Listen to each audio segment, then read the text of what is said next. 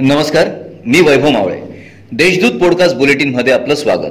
आज शनिवार सव्वीस जून दोन हजार एकवीस. ऐकूयात जळगाव जिल्ह्याच्या ठळक घडामोडी. आठवडाभरात तीन ते चार वेळा झालेल्या पावसामुळे शेतकऱ्यांनी पेरणी केली असून जिल्ह्यात बत्तीस टक्के पेरण्या पूर्ण झाल्या आहेत. मात्र आता शेतकऱ्यांना दमदार पावसाची प्रतीक्षा लागली आहे. शेतकऱ्यांनी दमदार आणि पुरेसा पाऊस झाल्यानंतर पेरणी करावी असे आवाहन कृषी अधीक्षक अधिकारी संभाजी ठाकूर यांनी केले होते. ऑनलाईन सीसीटीव्ही कॅमेऱ्याची खरेदी केल्यानंतर त्याची वॉरंटी मिळावी यासाठी कंपनीला कॉल केला. कॅमेऱ्याची वॉरंटी विचारल्यानंतर अवघ्या काही वेळातच ग्राहकाच्या अकाउंटमधून चोवीस हजारांची रोकड लंपात झाली. या प्रकरणी शहर पोलीस ठाण्यात फसवणुकीचा गुन्हा दाखल करण्यात आलाय. मनीष जगदीश जाधवाणी असे फसवणूक झालेल्या व्यावसायिकाचे नाव आहे.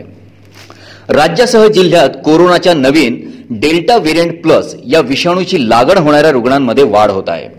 त्यामुळे जिल्हाधिकाऱ्यांनी रविवार सत्तावीस जून पासून जिल्ह्यात पुन्हा कडक निर्बंध लागू केले आहेत यात अत्यावश्यक सेवेसह कृषी संबंधित व इतर सर्व प्रकारच्या दुकानांना चार वाजेपर्यंत मुभा देण्यात आली आहे शनिवार व रविवार मात्र संपूर्ण लॉकडाऊन राहणार आहे. धावत्या रेल्वेखाली झोकून देत यशवंत हेमराज चौधरी या शेतकऱ्याने आत्महत्या केल्याची घटना शुक्रवारी आसोदा रेल्वे गेटजवळ घडली. शेतकऱ्याच्या आत्महत्येचे कारण अद्याप स्पष्ट झाले नसून या प्रकरणी शनीपेठ पोलीस ठाण्यात अकस्मात मृत्यूची नोंद करण्यात आली आहे.